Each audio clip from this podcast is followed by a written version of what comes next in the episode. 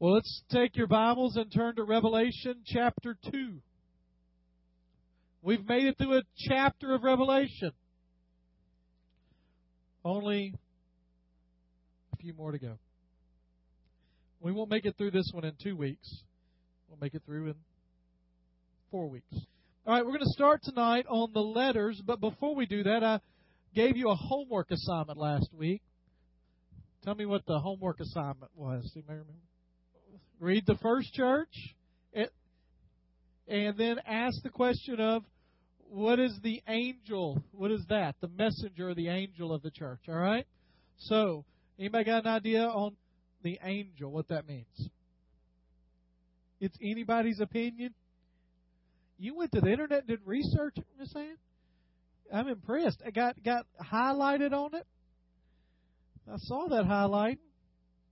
Serious about it, all right? Somebody else had their hand up. Pastor, somebody thinks it's the pastor. The messenger, guardian angel. Here's the answer. Okay. Any of them. But here, here's the thing. Nobody really knows eh, because of it can be any of those, and it doesn't really matter. Here's why it doesn't necessarily matter. I doesn't mean that there's not a right answer. There is. But the point of it is that it's to whomever is going to speak to the church and bring this message to the church. The, the point is, there is somebody that is, Jesus is sending that is going to give the message. I believe it's the pastor of the church. That's, that's what I believe. That's what, through my study, I've come to the conclusion of. But as Ann kind of said, my opinion, I know. Yes, that's pastor. Yeah. You use different words. The New Testament uses different words for what function, functionally serves as the pastor, the lead. Uh, uh, there's sometimes when it talks about elders that you can talk as, a, as an elder, as a, a staff or pastor. Um, the, the overseer it, it can be seen as the pastor. They may not have called him pastor, but that's the role he would have filled. Okay? And there are a couple of reasons for that. One is my understanding of what it says about Jesus holding the stars in his hand. Okay? Uh, and I, will give you some of that understanding here in a minute. Uh, and also, just because it had to be delivered to someone, and if he's, I think it represents somebody in person. I think it makes less sense if he says, Take this to the angel, the spiritual being of the church. Take this message it makes less sense than take this to the person who's in charge of the church, the pastor or the guy that's going to give the message. Okay? So we're going to start tonight looking at the seven different churches that he writes to at the beginning of Revelation. My guess is if you've heard any extended preaching on the book of Revelation, it's come from chapters 2 or 3. Okay? So Ephesus tonight is some of this concept is not going to be completely new to you. You've heard it in sermons. Uh, Laodicea, which will be the one that we end with, you've heard about lukewarm. You've heard that illustration, um, those kind of things. But I want us to get a grasp of what this section does for the whole book. There are people that says, well, this was added later. That John saw the vision, wrote down the vision, and he goes, well, I got to send this to churches. I better write a quick note to the churches.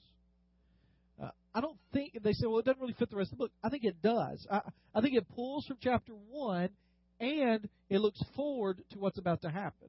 Okay? And uh, one way it's obvious it pulls from chapter 1, we'll talk about in a minute. But one of the things that we'll see as we look through these churches is that churches are a lot like people. They come in all shapes, sizes. They uh, no two are alike. Each one has its own strengths and weaknesses, its own temperament, its own peculiarities. Some are vibrant, evangelistic. Others are lifeless and quiet. Some are beehive activities, and others do very little.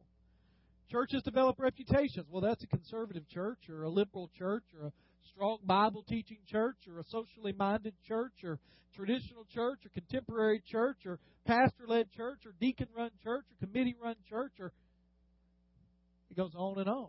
Things like, well, they are the friendliest group of people you'll ever meet, or they give you the nasty eye the moment you walk in, right? Reputations may or may not be true, but they're real.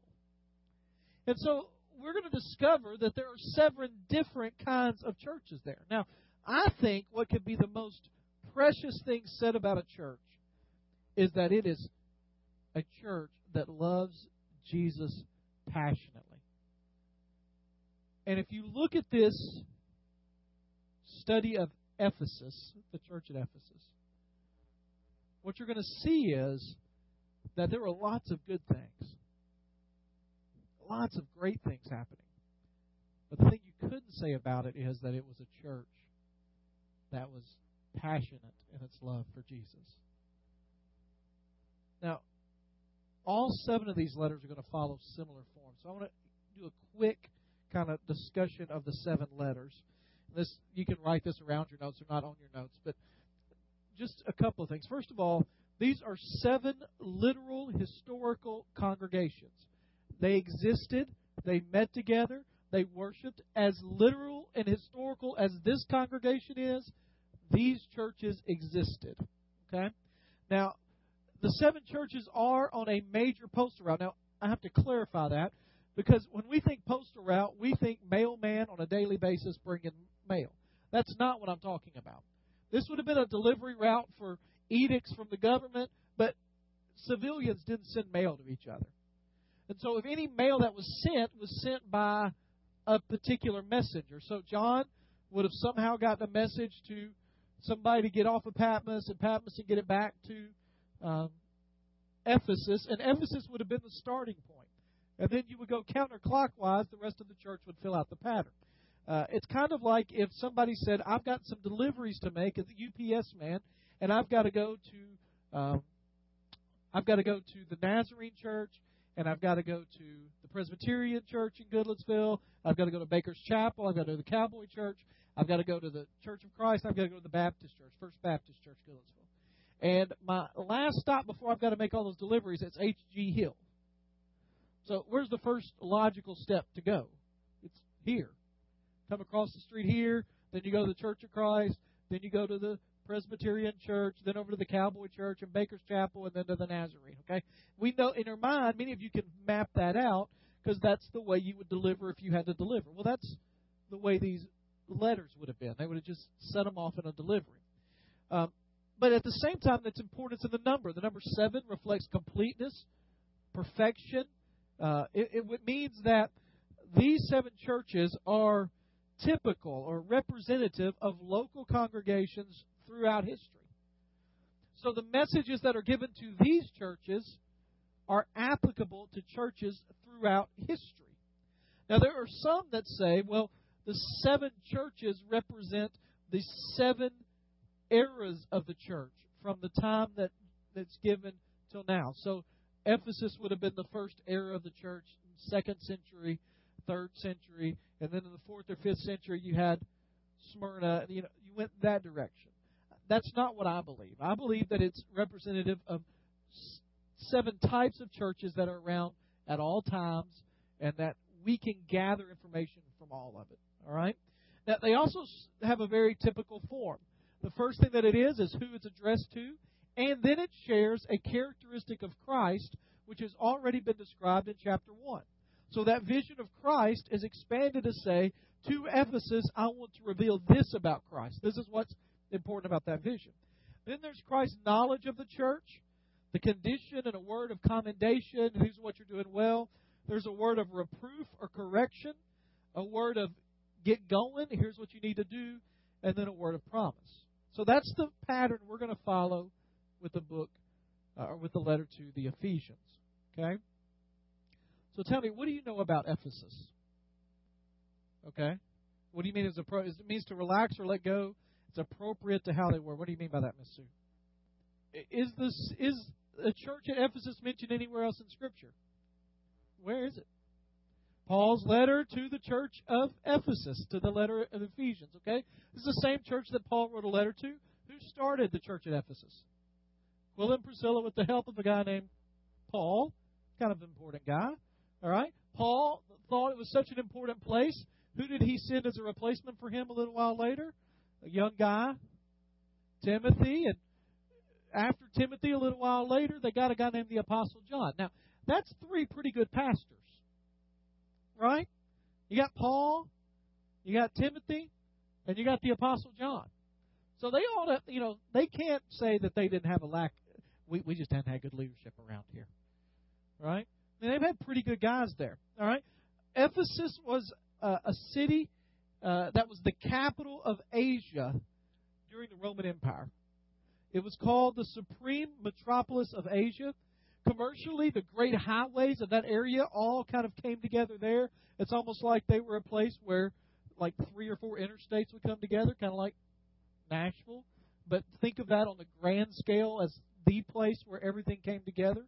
Um, there was a major seaport that was still in place at this time. Now, there's some discussion about when that left because there were mountains there, and the rains eventually filled the harbor, and so it became a place where you couldn't get in. But most people think during the time that John's writing, it still was a very viable seaport. Some people have called it the Vanity Fair of the ancient world. It was kind of this cosmopolitan crossroads of civilization. Now, religiously, it had important significance as well. Um, religiously, it was the center in Asia of emperor worship. So Domitian's worship was centered there. And it was the center of worship for the fertility goddess. Now, in Roman times, that would be Diana. In Greek, that's Artemis, okay? Uh, the reason that's significant is this. One of the seven wonders of the ancient world is the Temple of Diana in Ephesus. Now, uh, they were very proud of that, as you can imagine. It was people would travel to see this temple. There would have been thousands of priests and priestesses that would have served in that temple. Does anybody know what their service would have entailed? What's that, Mark? Prostitution, right? Diana or Artemis was the fertility god, and so the way that you appease the fertility god was to uh, engage in activity with temple prostitutes. And so uh, Ephesus would have been the center of that kind of activity. All right? Yeah. Yeah. The, one of the things that finding numbers from that day are difficult, but most estimates have it. You, most scholars have it somewhere between 150,000 and 300,000, um, and it just kind of depends on how you count things. But it would have been a large metropolitan city. Now, in some ways, that that can go to include not the people that were living within the city walls per se, but like on the outskirts. Um, for instance, um, we go to Brazil. We fly into Sao Paulo, Brazil, and if you get inside the city limits, the city itself of Sao Paulo, they only have about 18 million. That's all. But if you include the people that live on the out at the edge of it, it goes up to about 29 million. And so, some of those estimates are from some of those kind of kind of things. It would have been a large metropolitan place. It would have been filled with immorality. I mean, you can imagine if the worship centers around temple prostitutes, that the city is not going to be um, one where morality is thought very highly of. In fact, one of Ephesus' own philosophers, a guy named Heraclitus, lamented over the wickedness of his own city. This is what he said. He says, The citizens are fit only to be drowned, and that the only reason he could never laugh or smile was because he lived amidst such terrible uncleanness. Now, that is the kind of place that Paul walks into with Priscilla and Aquila and decides to start a church. You can look it up. I'm not, we're not going to turn back there, but in Acts 18 and 19 is there. Paul believed the city to be so significant that he spent about two years there, at least. His ministry was not uneventful. There were riots related to the Temple of Diana because he was taking some business away from the temple. Paul would later, he felt so strongly about this church, when he's getting ready to do his farewell voyage, he calls the uh, elders of to Miletus from Ephesus to say, I want to meet with you. Somewhere in the early 60s, he writes a letter to them from prison. I mentioned that the pastors were Paul, Timothy, and John. That is a heritage. but it became a danger to them. The second generation was living off the prestige of the first generation. Ephesus was the kind of place where they talked about the good old days all the time. Um, as I was reading over this, this some of this stuff about Ephesus, I uh, remembered the first time Susan and I ever went through church interviews. Uh, I was in seminary, was graduating, and we sent out resumes uh, right and left, everywhere we could imagine sending resumes. We posted stuff. I was about six months too late. The First Baptist Church of Grand Cayman was looking for a pastor. And they filled it six months before I graduated. That would have been, you know, I would have suffered for the Lord if I had to. So we got things going out all over the place, and uh, nobody's calling, and uh, nobody's wanting to talk to me, and that was kind of a big deal because Susan had agreed to teach for three years, and then it was my turn to work. Right? She put me through school, and we had to make some decisions. She had a stable job; she could have stayed in Texas, but we felt like I was supposed to pastor, and so she had told him on May on June first that she wasn't coming back the next year because that was the deadline, and I hadn't talked to anybody. And suddenly I got these calls from three or four different churches. And we set up over 4th of July weekend. 4th was like on a Wednesday. So, like on Friday, Sat- Thursday, Friday, Saturday, I interviewed with churches. And on Sunday, I preached at one. Okay? And we went, we, the first one we went to was First Ripley, which we uh, ended up, that's where I, Lord called us. The second we went to was a small country church. And I remember we uh, were sitting there in an interview room. And they had the committee around there, and they asked me questions and they peppered me pretty good, and I don't remember what they asked me. And then they said, "Are you have any questions for us?" And I said, "Okay, so let me ask you, what, what's your vision for what this church can be in five years? What do you want for this church five years from now?" And there was a guy there that was in his mid twenties, early thirties, and he said, "I just hope we can be like we were 20 years ago." And I don't really remember the rest of the interview because that's not who I am. And I don't think that's the way God intends for churches and people to be. I just hope I can get back to where I was. Because you get the sense, even in what the letter that's written to the Ephesians, that they had rested on who they were and had lost, as you said, Sue, their fire for the here and now. So here's the five things we're going to talk about here. First of all, we're going to see how Christ is characterized. Christ is characterized in this one by his protection. Again, that, that word angel comes up to the angel of the church, the messenger, the pastor of the church. Write, there's a sense of urgency in that word. Write to the Ephesians and tell them that the one who holds the seven stars in his right hand and the one who walks among the lampstands so you see the, the image that they give from chapter 1, you see how they pick up from chapter 1 the lampstands and the stars, is that for the Ephesians, he wants them to know, first of all, I'm the one that's protecting you and taking care of you, and I'm the one who knows what's going on. There's this image of him holding the stars in his right hand, correct? And uh, one of the reasons that it's there is the right hand symbolized authority and strength. Okay? Anybody know what the Greek word for left is? Like you're left-handed. Anybody know what the Greek word is? Sinister. Any sinister-handed people here? All right. So sinister, you're sinister over there. That that's because they thought that the left hand was weak and even immoral. So y'all have fun with that. All right.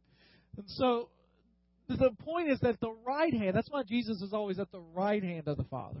Okay? The right hand showed strength. Part of the reason I believe this is the pastors is because I think what Jesus is portraying to the Ephesians is no matter who your pastors have been, I am the one in charge. It doesn't matter that you've had Paul and Timothy and John. They're under my control. Now, as a pastor, this is one of those passages that reminds me no matter how, how high and mighty I might think I am, I am always under the control of the Lord. And that He is protecting it. it. It's not just that He's controlling, He's protecting. And then it says that He is the one that walks among the lampstands. The idea there is it's continual, persistent walking. And it means that he knows what's happening.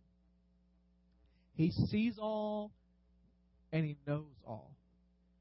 He is always with us, watching our actions, hearing our words, perceiving our motives, reading our thoughts. It brings great assurance and accountability. Someone has said, "What?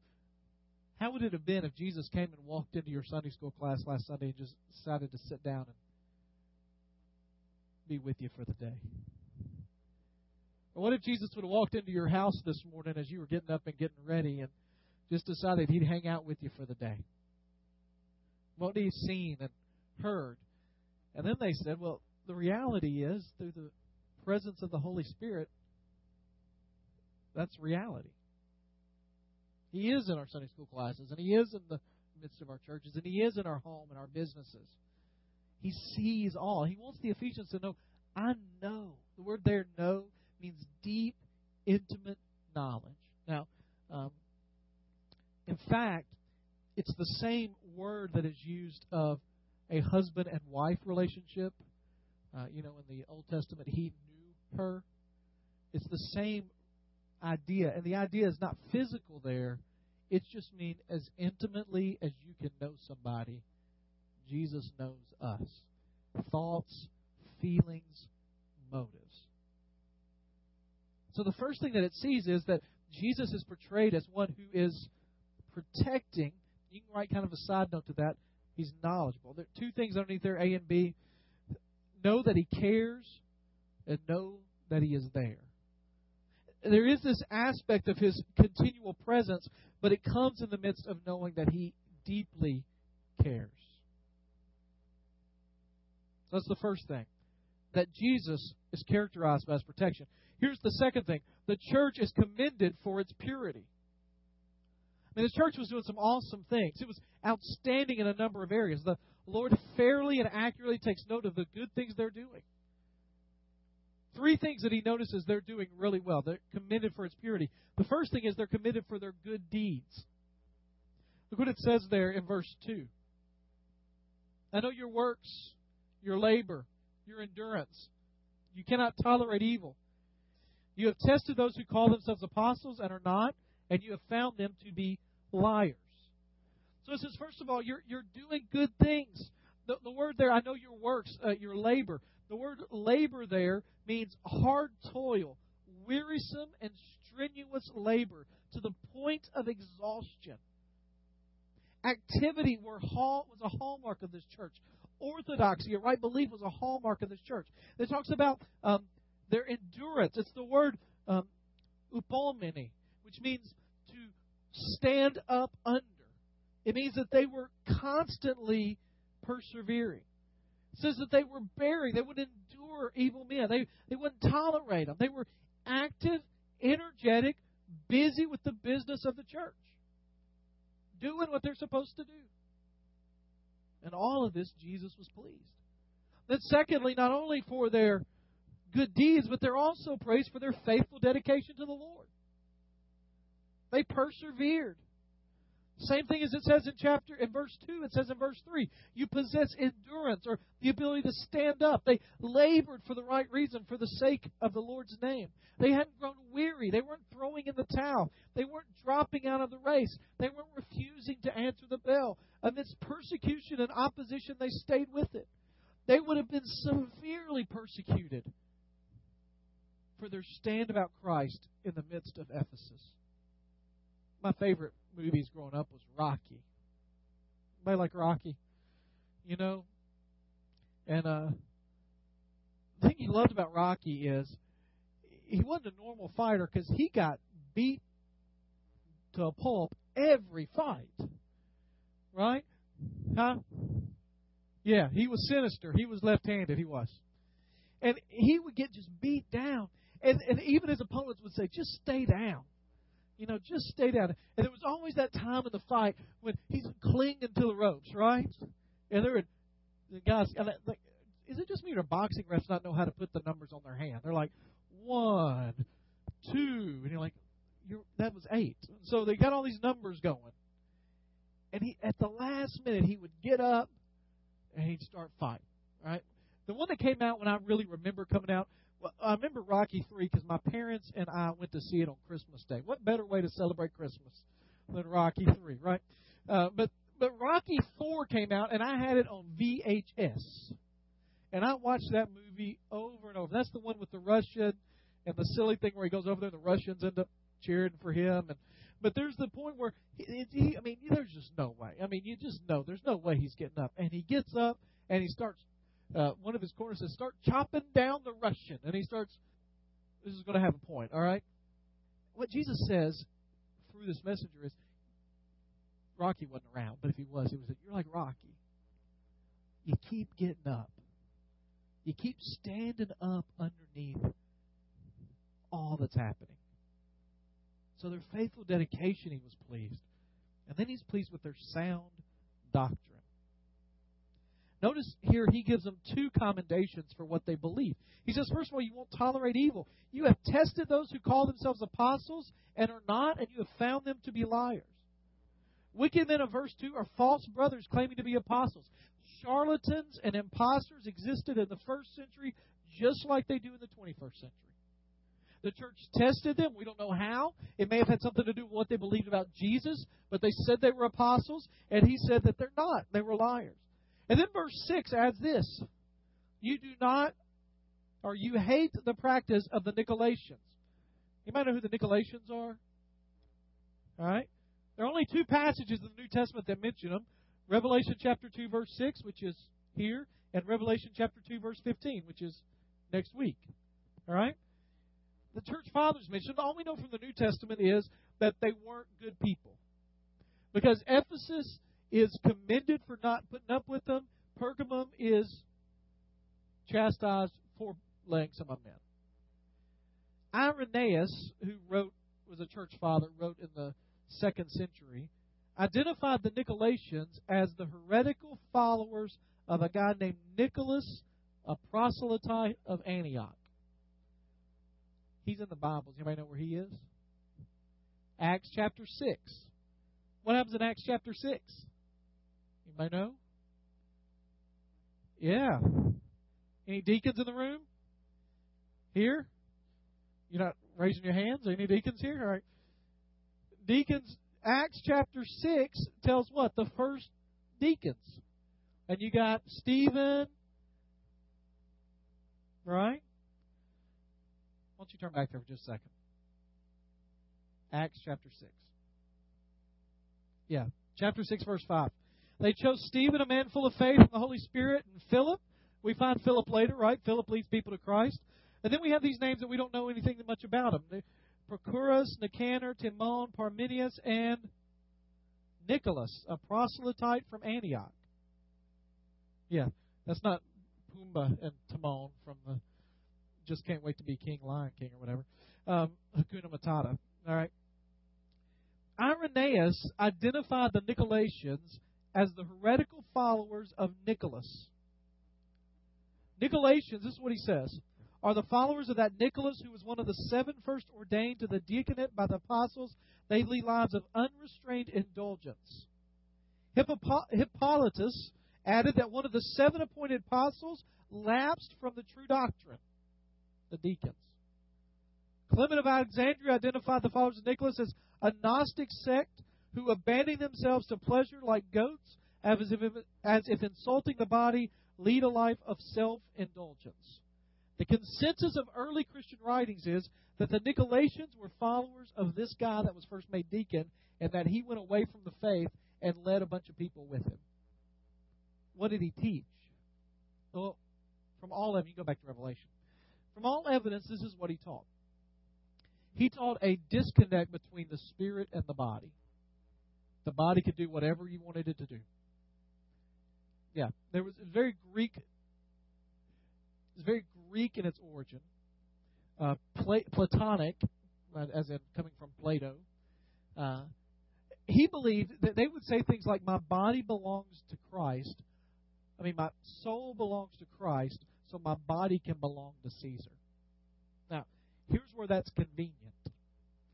You can go to church on Sunday and then live like the culture the rest of the week. and nobody knows any different. Now, in Ephesus, what did that mean? You go to the church on Sunday and partake of the Lord's Supper, and then you go to the temple of Diana, have your way with a prostitute, and say, Well, that's okay, that's my body. My body doesn't mean anything, it's my soul that Christ has. Now, we would think that's just appalling. I mean, how would somebody stand up and teach that? But the truth is, the question that every generation of believers has to ask is how much have we compromised ourselves with the thoughts, feelings, understandings of the culture at large and the way that we live our lives? The Nicolaitans perhaps misunderstood Paul's doctrine of freedom. They encouraged eating meat sacrificed to idols, participating in immoral sexual practices. The Nicolaitans could have been responsible for the teaching that one can worship Caesar in the flesh and Christ in the spirit. In order to uh, avoid embarrassment at a civic and religious activity, the group may have chosen to assimilate pagan practices into the life of the church. This attempt to accommodate non Christian practices is condemned by Christ, rejected by the Ephesians, and Christ commends them for it. So he says, You're doing good in these areas. You're doctrinally pure, you're working hard, you're enduring. But I have this against you. From the outside, Ephesus looked like a local, healthy, holy church. Good deeds, faithful dedication, sound doctrine, yet not all is well. The church is criticized for its lack of passion. Verse 4. But I have this against you. You have abandoned the love you had at first. Two points underneath that. First of all, is we must guard against disappointing the Lord. Jesus says, I have this against you. it's almost as if he, he was saying, um, You're doing all this well, but, but there's this one area that, that, that pains me, that hurts me, that disappoints. You know, growing up, my, my dad had all kinds of ways of disciplining me. I've told y'all before about the number one paddle, the red paddle with electrical tape on the end that he let me know was always in play for discipline. Uh, there was a time that I was fighting with my brother, and uh, we were play wrestling, and my brother noticed my dad coming in, and he stopped and allowed me to continue. And my dad let me know that he saw me doing that, so I got disciplined in that way. We had we didn't call it timeouts; we called it getting sent to your room. But I, I got sent to my room. But of all the methods that Dad used to discipline me, the one that hurt the most was when he would utter the words, I'm disappointed in what you did. Lyle, I'm disappointed in how you acted. Ephesus has is Jesus basically looks at them and says, I'm disappointed here.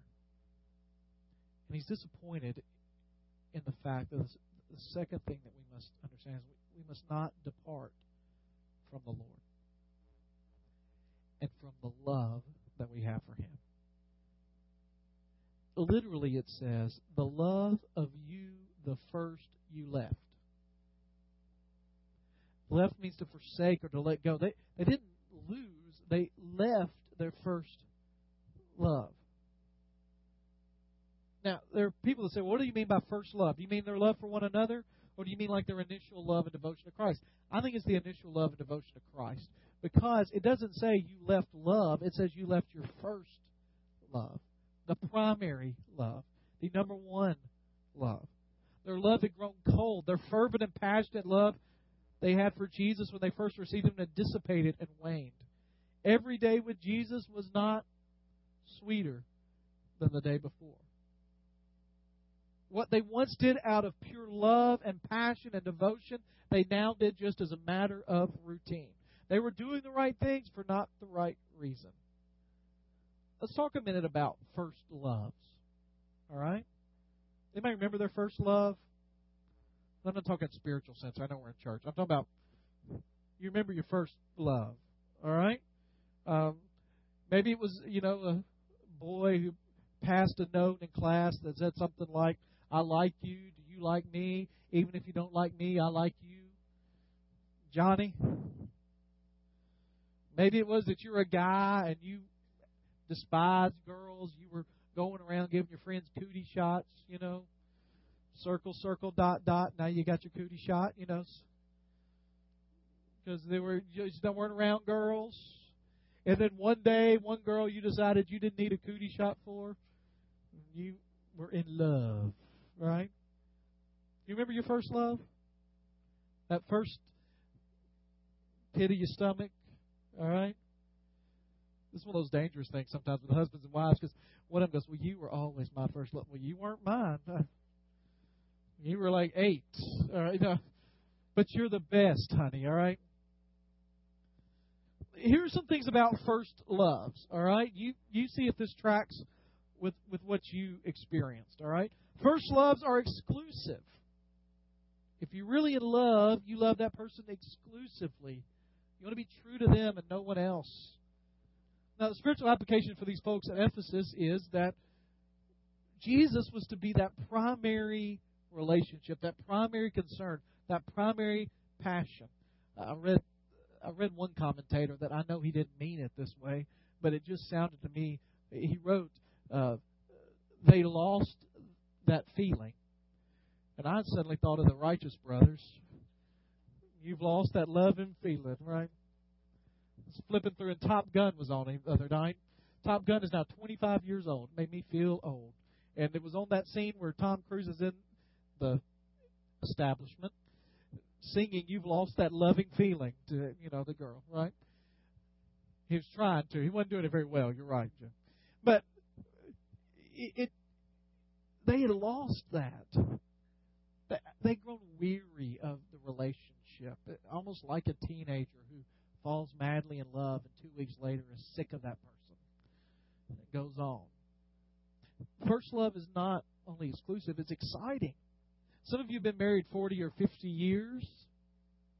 Some of you not so long. But how many of you remember your first date? Right? With either the person you're with or just your first date. All right? Remember how exciting that was? The butterflies in the stomach, the getting ready. I remember when I was growing up and I decided I was going to call her, this girl, for the first time. And I had, I had a, you know, back then we didn't have cell phones. We had regular phones. Y'all remember those, right? I didn't have the dial phone. I was a little past that. But I had this, I had an orange, to surprise you, UT phone in my room. And I had my own line because my brother had his own line. And when he left for college, I inherited it, all right? So I picked up the phone, I know, no more than 48 times to make that call. And dialed five of the numbers and then hung up, and then four of the numbers, and then dialed all seven and hung up real quick before it rang. And then you just prayed that the phone was answered by the mom, not the dad, because you didn't want to go through the dad, you know. Remember your first date? I remember my first date. My first date was to the award winning Teenage Mutant Ninja Turtles movie. No, it was. It was not with Susan, but this was younger teenage. That won like eight Oscars that year, right? No, it did. It, no, listen. That we were in, in Dburg. We went to Baskin Robbins, and we went to the movie. I was, I was putting on the full, uh, the full abilities of Dyersburg at that moment we almost got kicked out of the theater because she was laughing so loudly at the Teenage Mutant Ninja Turtle movie, and that was our one and only date.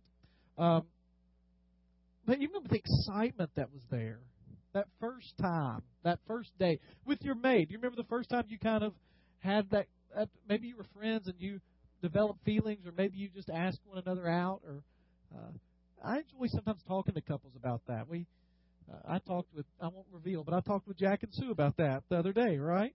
about how they got together. I just ask. I enjoy hearing those kind of stories. So there's an excitement, but it's not just exciting. There's an expectancy.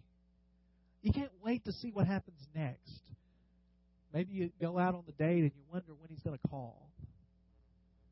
You go out on a date and you wonder if she's going to talk to you the next time you see her in the hall. There's an expectancy about what's coming next. Now, the New Testament talks about all kinds of love, and I'm not saying romantic love is directly related to the love of Christ, but there is this sense in this passage that they had lost the passion, the fervency, the excitement, the expectancy of what Christ was going to do in their life. Here's the last thing, and it was funny. I asked the four o'clock crowd, "What was your first date like?" And Dr. George Hagen said, "I came home broke." And the truth is, first love, that passionate love, is expensive, right? If you're the guy and you say, "I'm going to go buy a ring," and you go down to Walmart and they've got a nineteen ninety nine dollar nineteen dollar ninety nine cent ring, looks like it came out of a Cracker Jack box. You go, "I can't give her that." I gotta, I gotta, you know, that first birthday gift or Christmas gift is, man, I got to do something special, right? It's expensive. Well, they had given so much because of their love for Christ. And the question that they had to face was, what happened? A story of an old preacher who showed up one Sunday morning early at his church, and they had a, a gas furnace and an electric blower. And he got there, he turned the furnace off on that cold morning and left the blower on. People came to church that Sunday, and it was real cold. You could hear them murmuring and whispering, and but I hear the blower. What's wrong? The preacher got up and said, "The title of my message today is the blower's still blowing, but the fire's gone out." It's good, isn't it? So if y'all come in here one morning, it's real cold. You know what the sermon title's going to be, all right? And he said, "Is that true of your life?" You're still coming to church. You're diligent. You're going through the motions. You show up for Sunday school. You show up for Wednesday night. You show up for Sunday nights. You work with your Sunday school class. You teach in this area. You go to this. You're in this group. You sing with the choir. Blower's still blowing. But that passionate, all consuming love for Jesus, that fire has gone out. Jesus says to them, Listen, you look good on the outside but the fire, the passion has left. And then he says, I want to give you a prescription real quickly. Three things. The church is corrected with a plan. Give you three things to do. He says, All is not well, but all is not lost.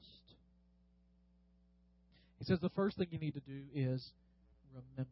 Verse 5 says, Remember then how far you have fallen remember. The idea is to keep remembering. It's a present imperative. It says, never forget what you have lost.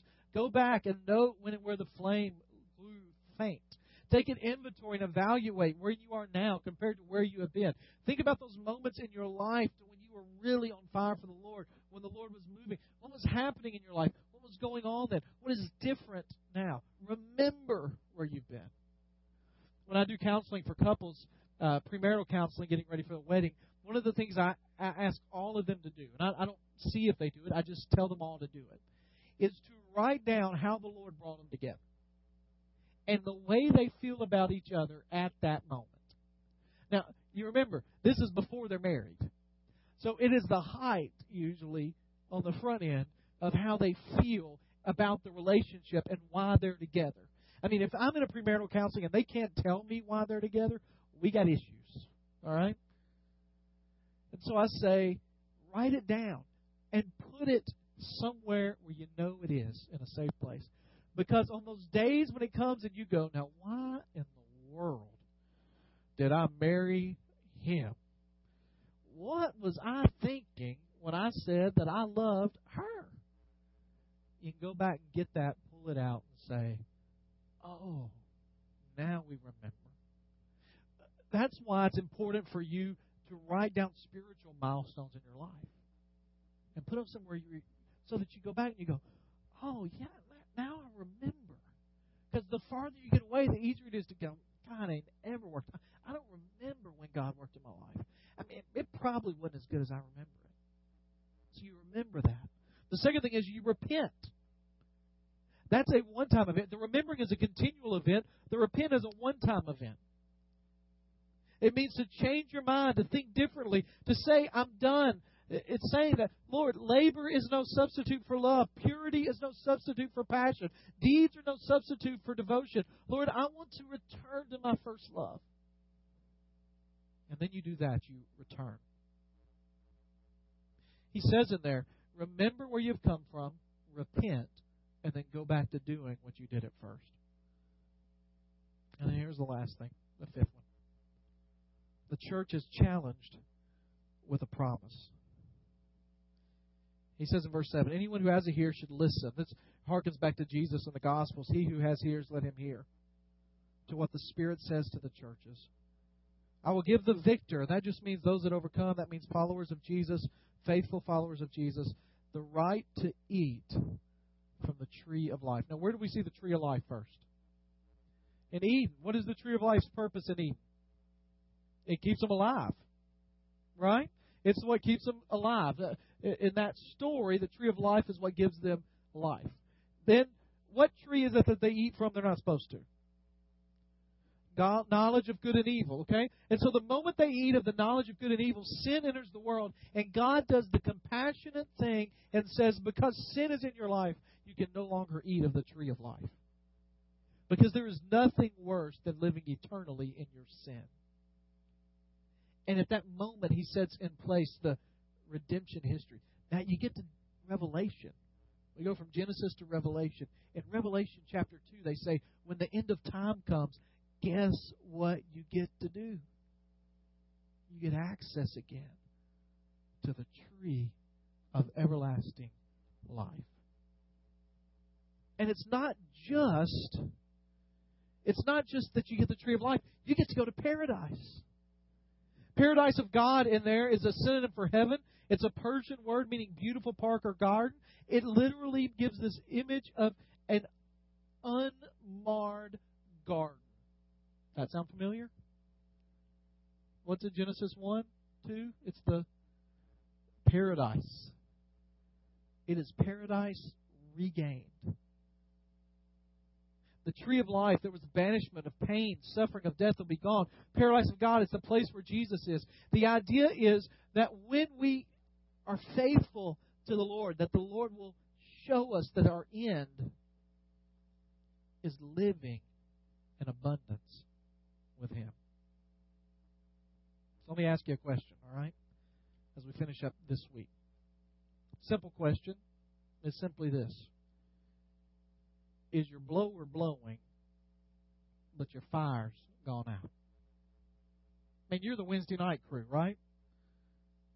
If I were to make a list of the most faithful people of the church that are at the events that we have at the church, your names are on the list I mean, you're on a Wednesday night when we're not doing surface level stuff here. But as the blower blowing, you're doing the stuff, and the fire's gone out. Do you need to heed the words in Revelation chapter 2, verses 1 through 7? Next week, we're going to talk about the next church. Spend some time this week reading again verses 1 through 7 and asking yourself that question Is my fire still going? Cliff? It would have been about 30 years before. The most most I, I think what happens is you have Paul writing to the Ephesians at one of the highest moments of their church. They had some issues, but if you read the book of Ephesians, most of their issues are minor, and it's a really a stand firm, keep doing what you're doing.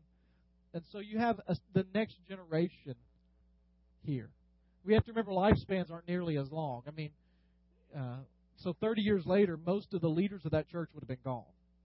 Uh, Paul's right, and so John's writing to the next generation of people who had cooled off from that kind of. Uh, if you look at most churches, most churches don't. If you look at even the, an example to me is Bellevue Baptist Church in Memphis. Okay, Bellevue Baptist Church in Memphis at one time was the fastest growing church in America, and uh, I know the men that have pastored it. The last two men have been great men of God, and in the last 15 years they've they've declined in, in people there. Even while Dr. Adrian Rogers was still there, they were declining.